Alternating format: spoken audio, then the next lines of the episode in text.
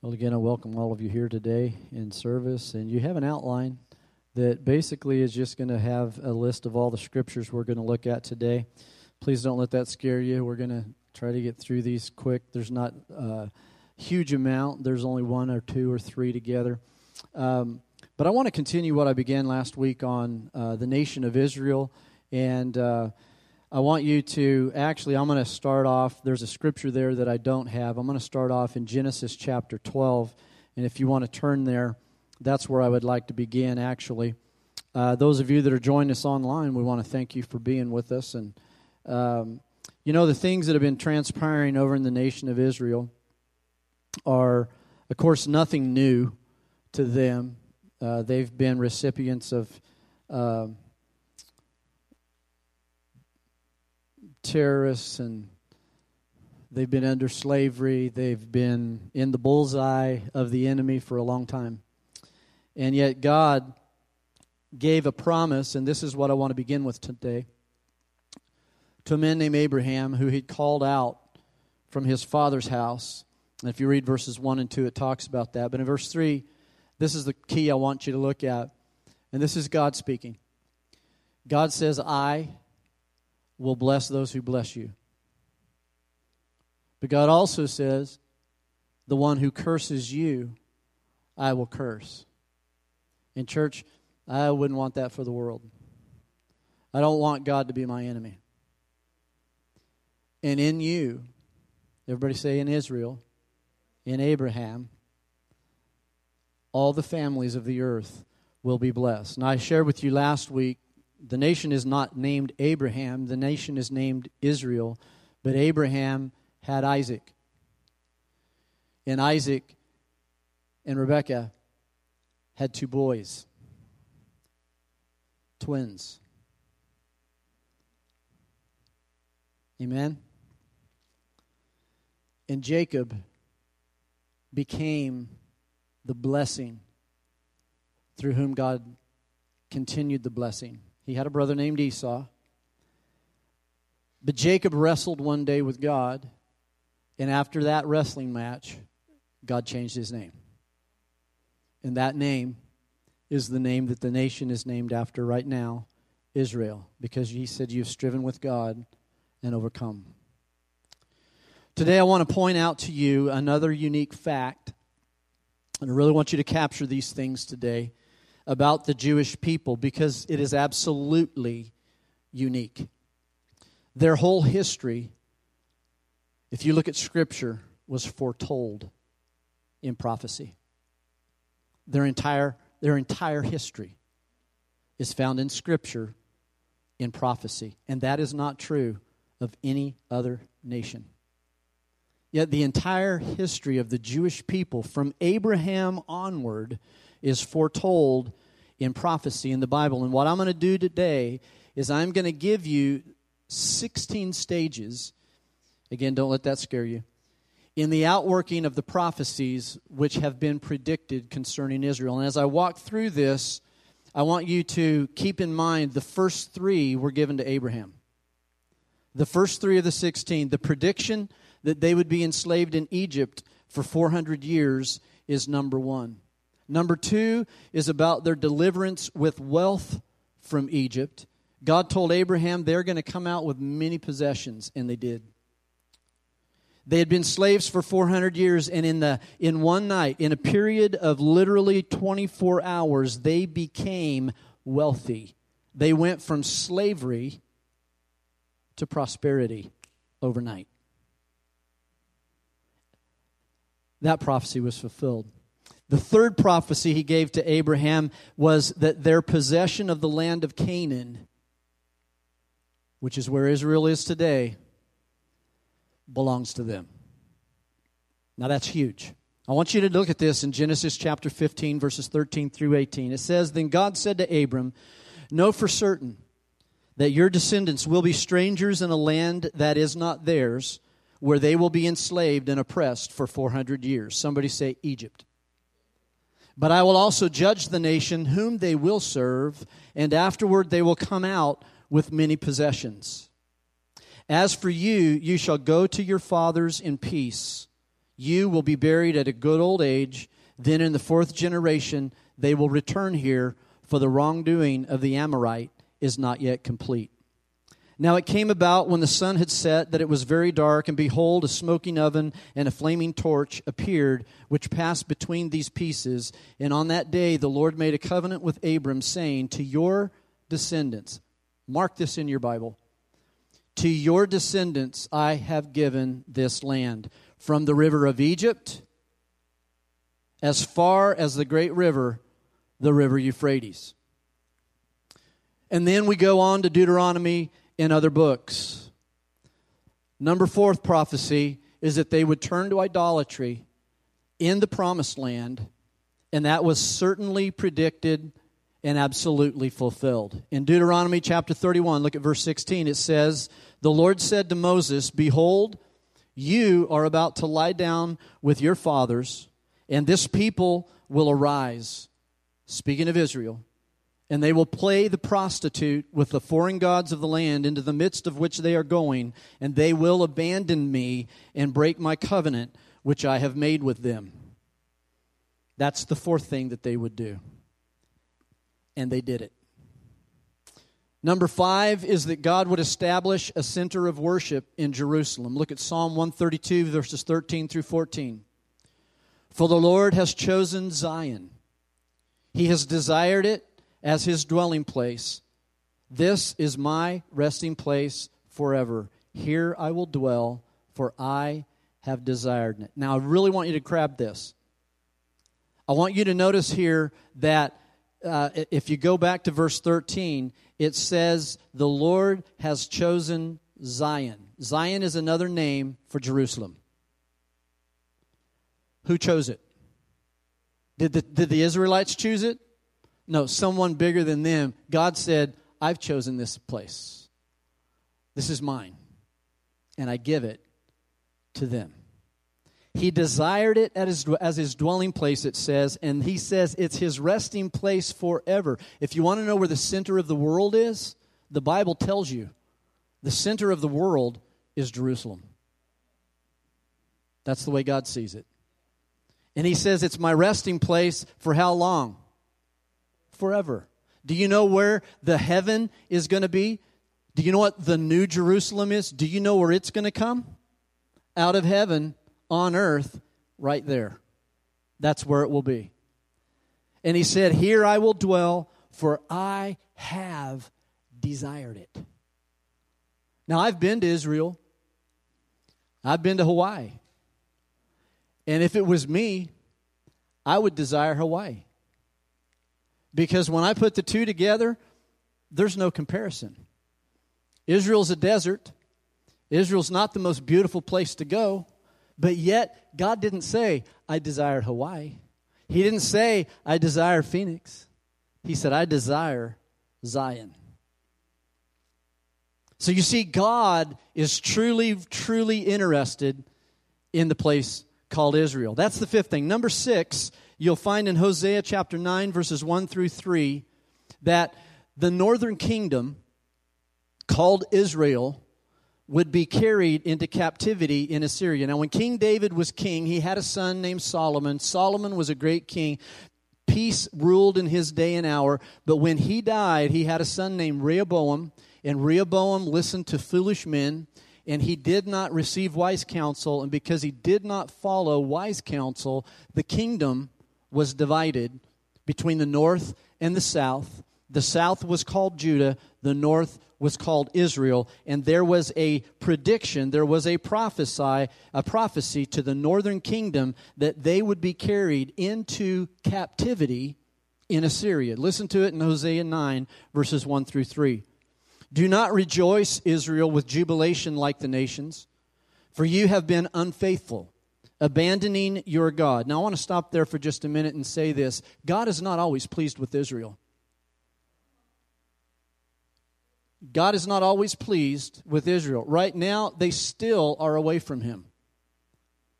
We're right now surrounded by the Jew, largest Jewish population in the entire state, but many of them, they don't know Jesus. They don't know that Jesus is their Messiah.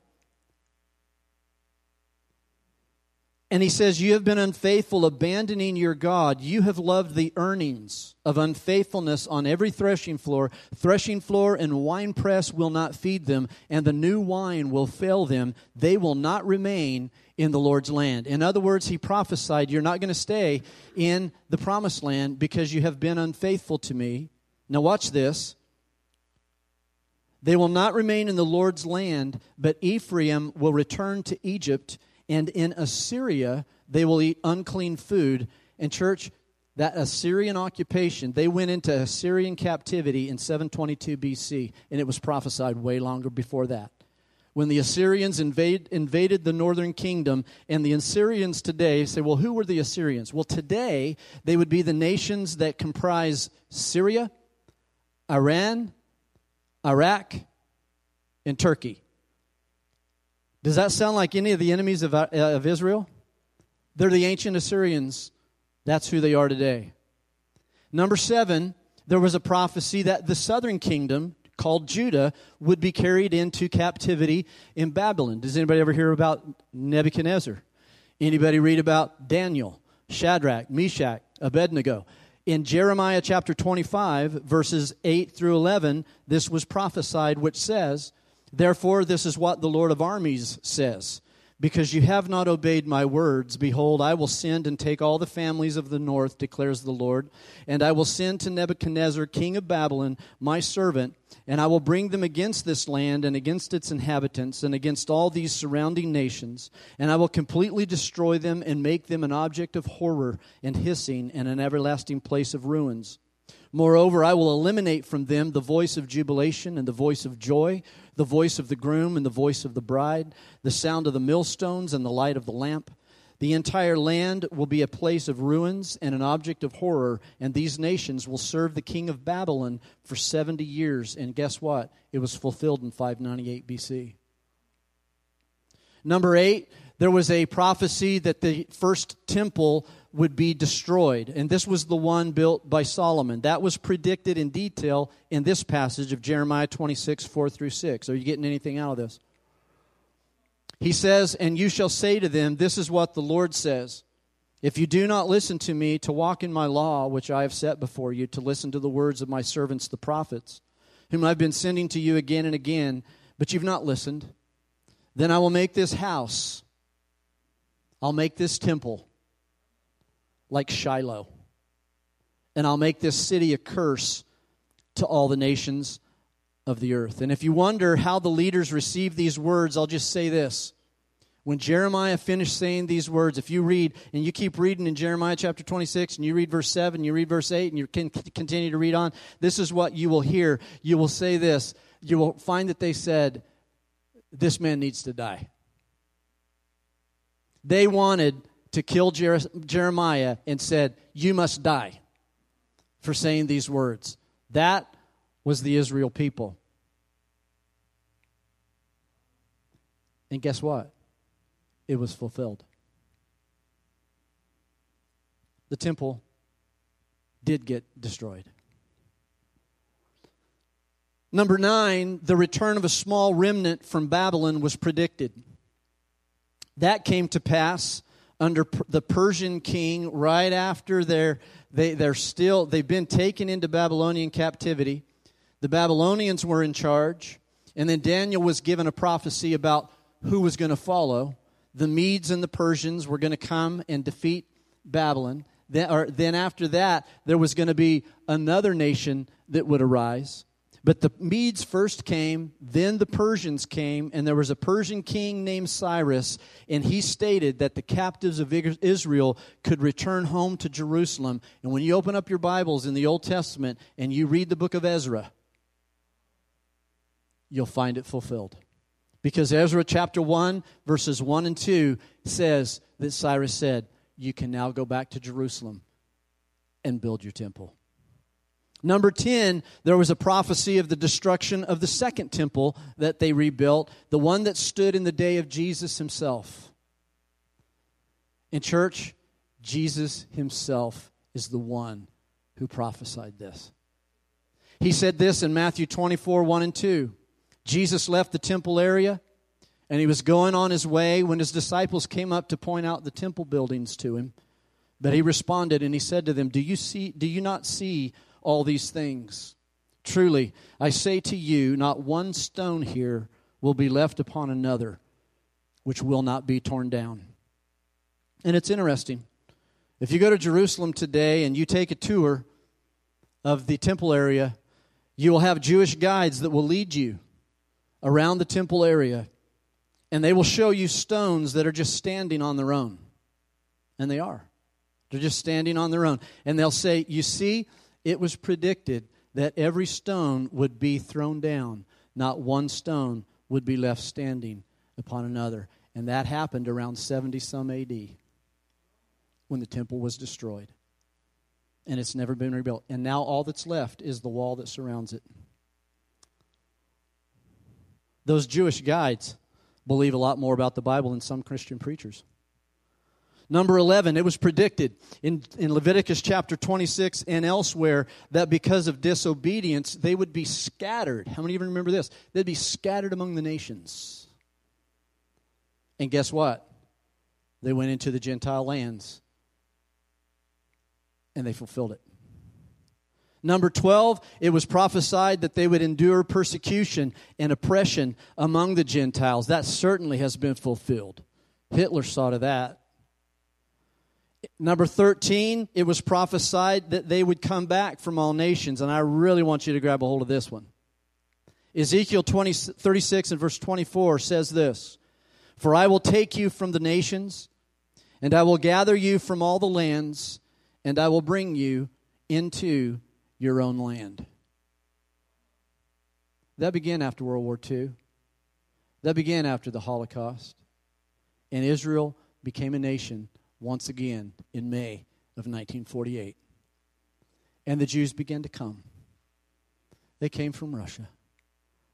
They came from Germany. They came from America. They came from all over the world. And they're there now. And you know what? They're still coming. They're still coming. So, 13 that I just gave you, all 13 of those prophecies have been fulfilled. There remain three that have yet to be fulfilled. Number 14 is there would be the gathering of all nations against Jerusalem in war. Number 15, it is prophesied that there will be a supernatural revelation of the Messiah to his people.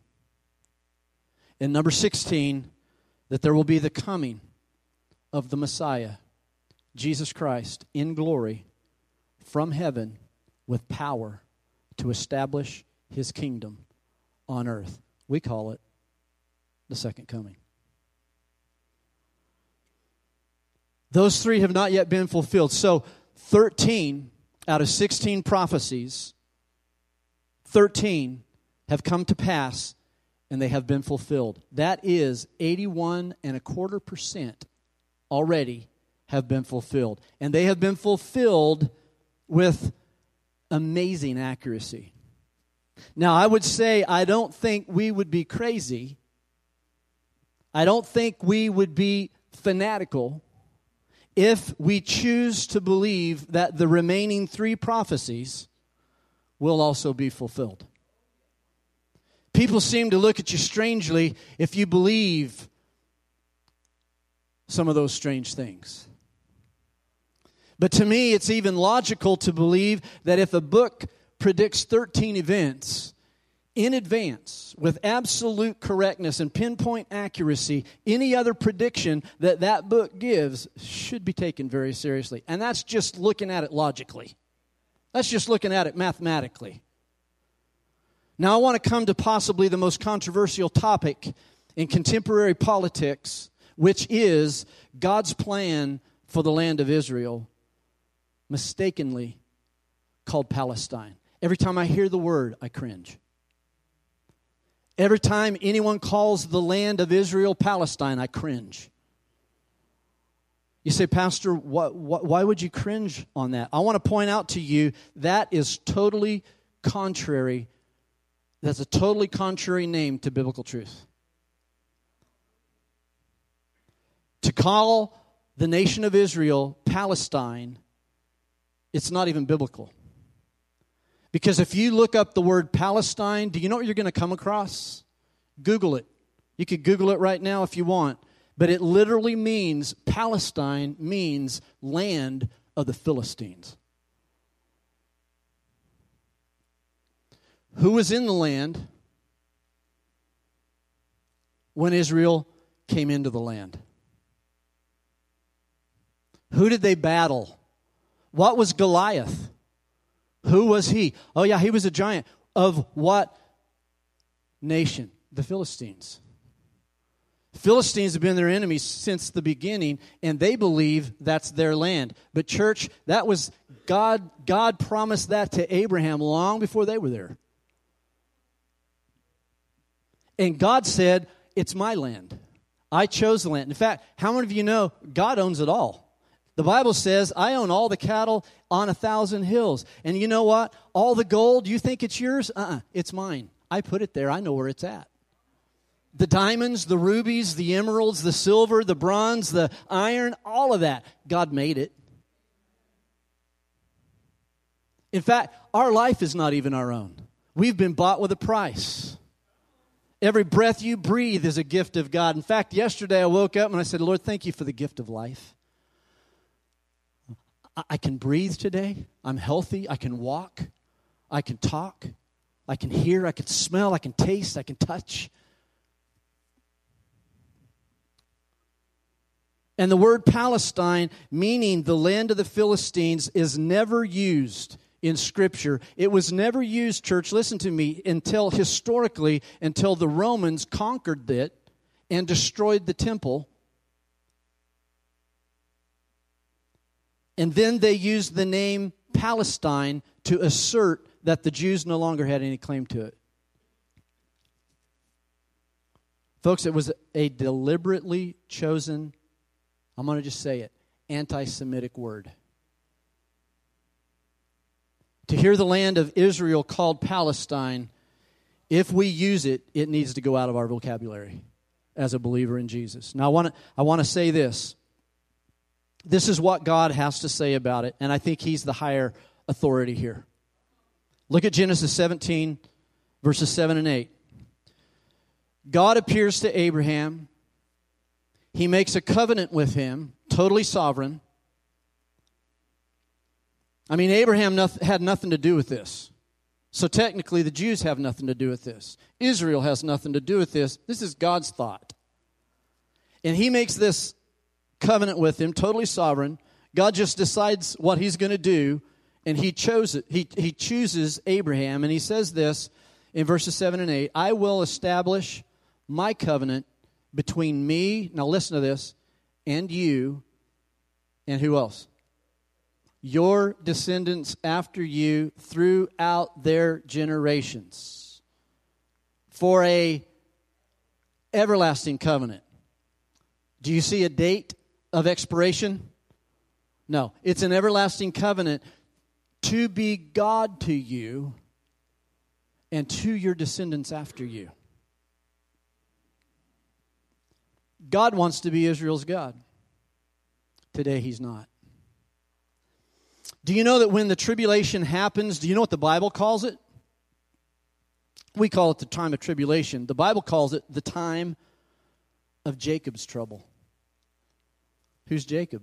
Well, he's the one that got changed his name to Israel. Why is the tribulation going to happen? To get Israel back to God.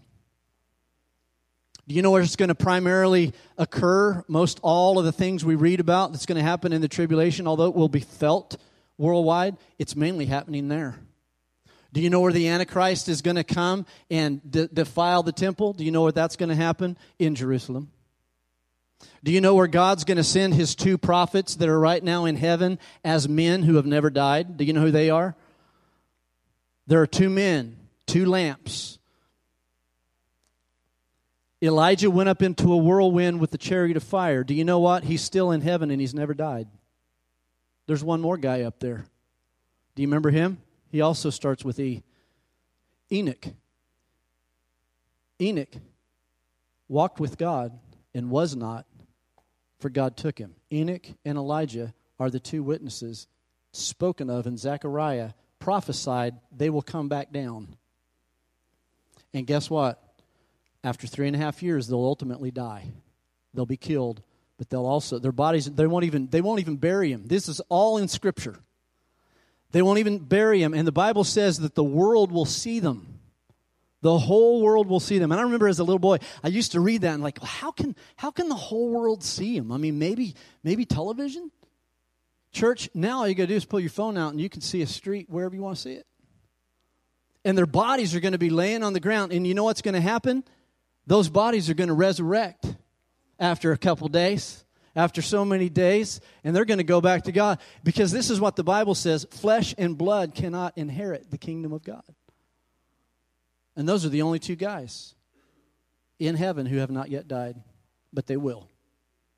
Now, if you want to know more about that, uh, we, we, just need to have another prophecy series. Um, so he's going to establish it as an everlasting possession. So there is no dispute. I just want to say this that there is no dispute to whom the land belongs to. It makes no difference what anyone else says about it. It doesn't matter what the PLO said. It doesn't matter what Hamas says. It doesn't matter what Iran says. It doesn't matter what China thinks. It doesn't matter what Russia thinks. It doesn't matter what Britain thinks. It doesn't matter even what the United States thinks.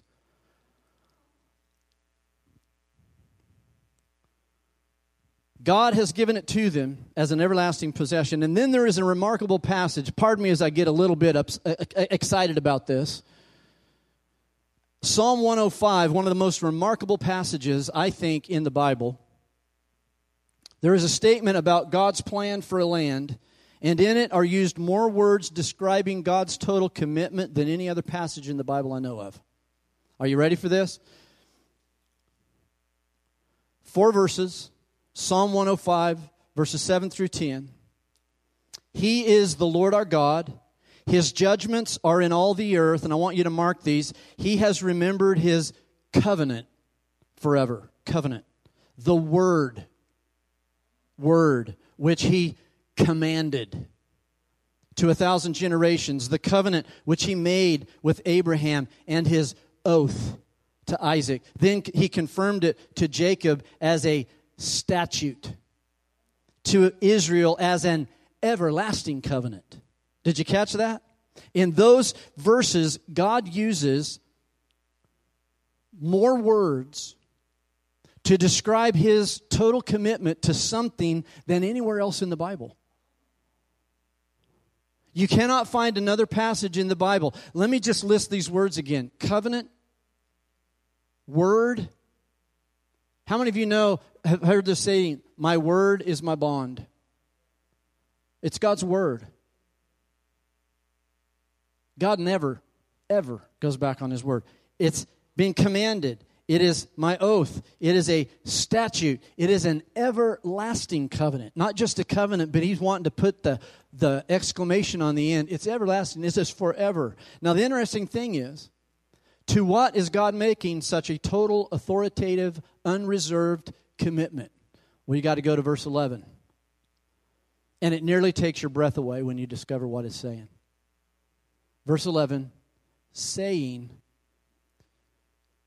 To you I will give the land of Canaan as the portion of your, mark this word, inheritance. Now I want to talk about that for just a minute. Your inheritance. What if you have a loved one, they pass away, they have a million dollars and it's your inheritance. It's yours, belongs to you. God said this land is your inheritance. And someone comes in and says, That belongs to me. I'm going to take that. And they give you $10 that your father gave you a million. Your mother willed to you a million. Now I'm going to take all those words again one more time. So, all those words covenant, word, command, oath, statute, everlasting covenant, now inheritance. And they're all applied to God's giving all the land of Canaan to his people Israel. And listen, anyone who goes against that is going against God. That, I'll just put it this way that's the biblical lens. That's the way God sees this. And that's the problem our leaders don't understand. That's the problem governments don't understand. That's the problem uh, nations don't understand. So, the question I would have to you is how would you feel if someone came in and stole your inheritance? God calls it the Jews' inheritance. Now, watch this in Jeremiah chapter 30. We're almost there. Look at verse 3.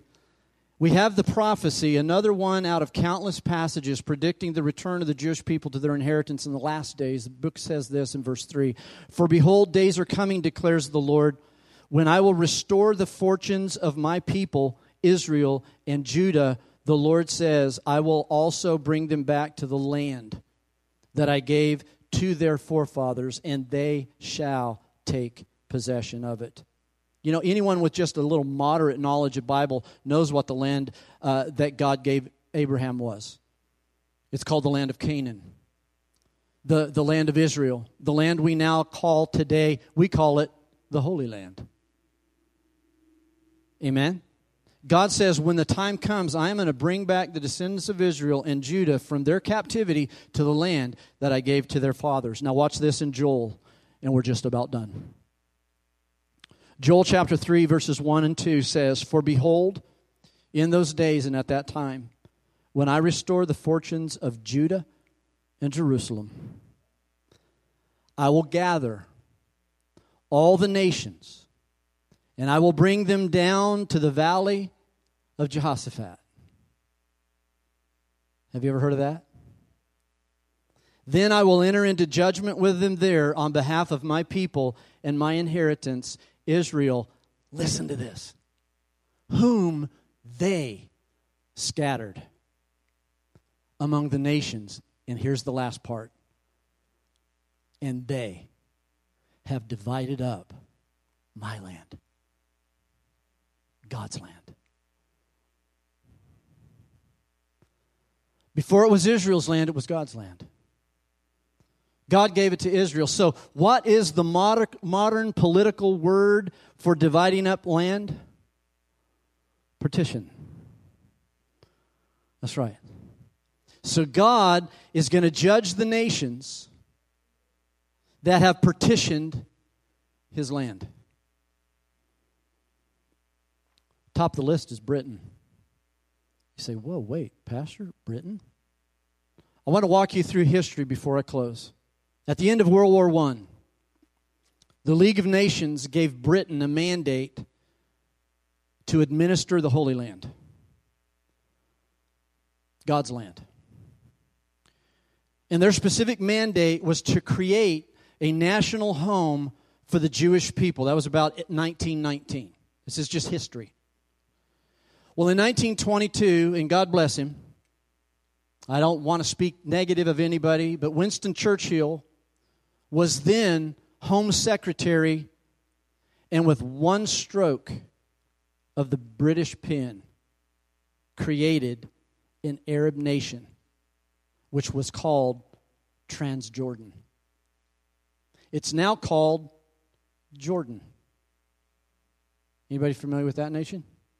By which was called, uh, by which he then he assigned approximately, listen to this, 75% of the total area that was allotted to Israel. He gave to them. And in that land of Jordan, no Jews were permitted to live. Whereas in the land assigned to Israel, listen to this every Arab is perfectly free to live there if he wants. But no Jew could live in Jordan.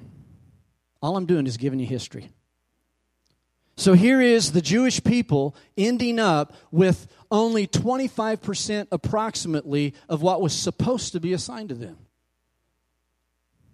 Then, after World War II in the United Nations, they voted to again partition, and they took approximately 12%, I mean a further 12%, and gave it to Israel. Instead of getting 100%, they got 12%. And guess who was responsible again? Britain. Now, after that, as you know, the United Nations, they voted to give Israel a state of their own, a nation of their own. Now, the British did not openly defy the United Nations, but they decided they're going to play the game their own way. And they did everything short of open conflict to frustrate the creation of the state of Israel. And they ridiculed the idea of the Jews ever having a state of their own. And this is what they said These Jews know nothing about farming, all they know about is making money. That was their comment. And what was the result? I don't know about you. This is very important to me as I read history. First of all, the state of Israel came into being. Number two, the British Empire fell apart. It used to be said the sun never set on the British Empire. Not true today. It fell apart. And the reason why it fell apart is because they went against God's purposes for Israel. I have no doubt in my mind. And woe to any nation and woe to any government that goes against God's purposes for Israel. And this is just a point that I just I just read this week as I was studying and doing my research. It was it was just an interesting discovery. Again, I'm not here to disparage anyone. But I read that Queen Elizabeth II, who just passed away this last year, she visited more than 120 nations over a million miles during her 70 year reign. But she never visited Israel. And I was like, really? No. Family members have. In fact, I'll say this Prince William, he appears to me as someone who has a heart for them. King Charles, her son, yeah, he's been there. They've made personal appearances at Yad Vashem, the memorial of the Holocaust. But I'm just saying, it's interesting. I never knew that. Now, one final fact about this situation, what's very, very critical, and I'm going to close, is what the real issue is behind all of what we're seeing.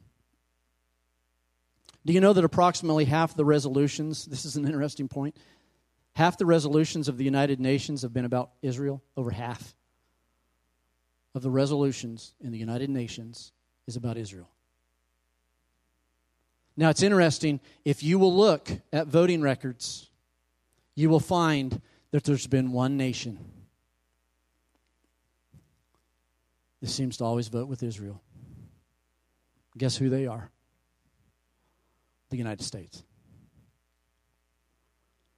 And I'll tell you what, we better stay that way.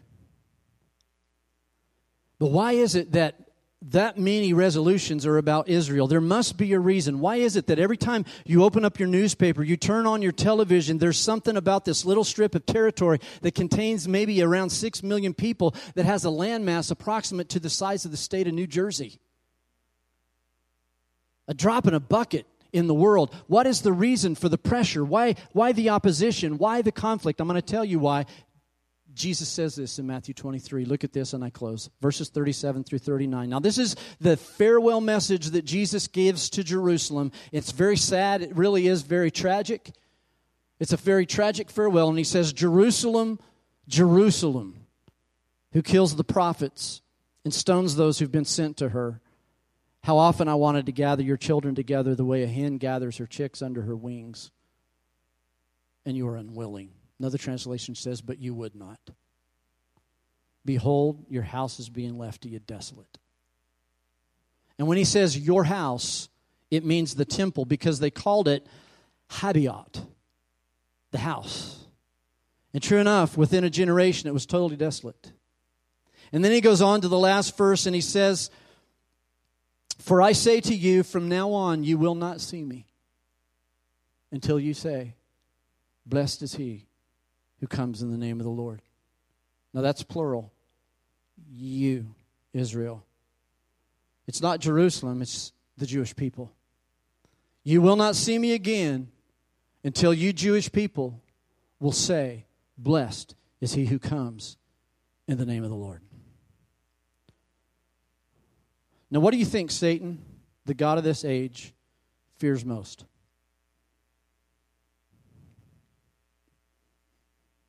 Jesus. The one thing he is most upset about is he knows Jesus is coming back. You say, Pastor, how do you know that? Because when Jesus went over to the land of Gadara, and there was a man there that had demons in him, legion of demons, they said, Have you what? Have you come to torment us before the time?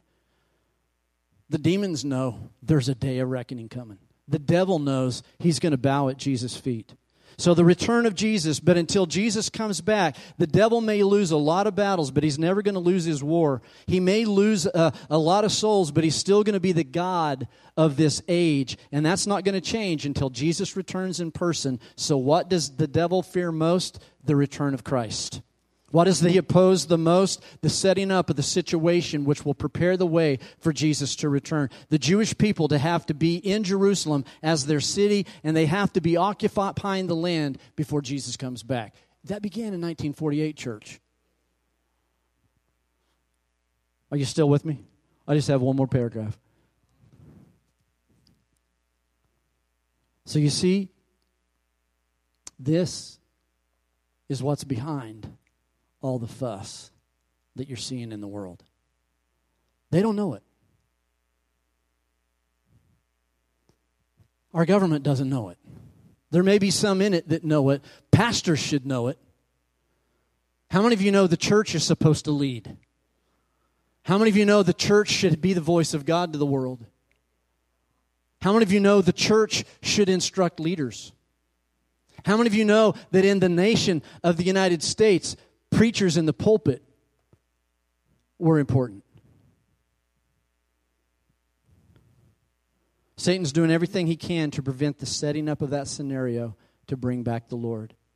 And there is where all the nations are involved because he is going to gather the nations, the Bible says, and he's going to judge them on the basis of how they responded to his claim for the land of Israel. Read Matthew 25. They're sheep nations there's goat nations. Isn't, this, isn't it amazing? Is this amazing that you've, what you've heard today? Do you know what this ought to do to every one of us? It should cause us, it, it, it should give us pause. It should just cause us to go, wait, hit the pause. I need to, I, I need to listen to the Lord. Because the way I handle God's people has everlasting consequences. How many of you want to be blessed? The only way to be blessed is God said, all the people of the earth, they're going to be blessed through you, Abraham. It's because the Jewish people that we have salvation. Please join with me as we stand right now.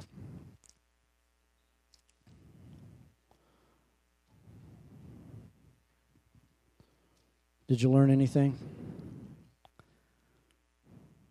Father, I pray right now as we absorb this,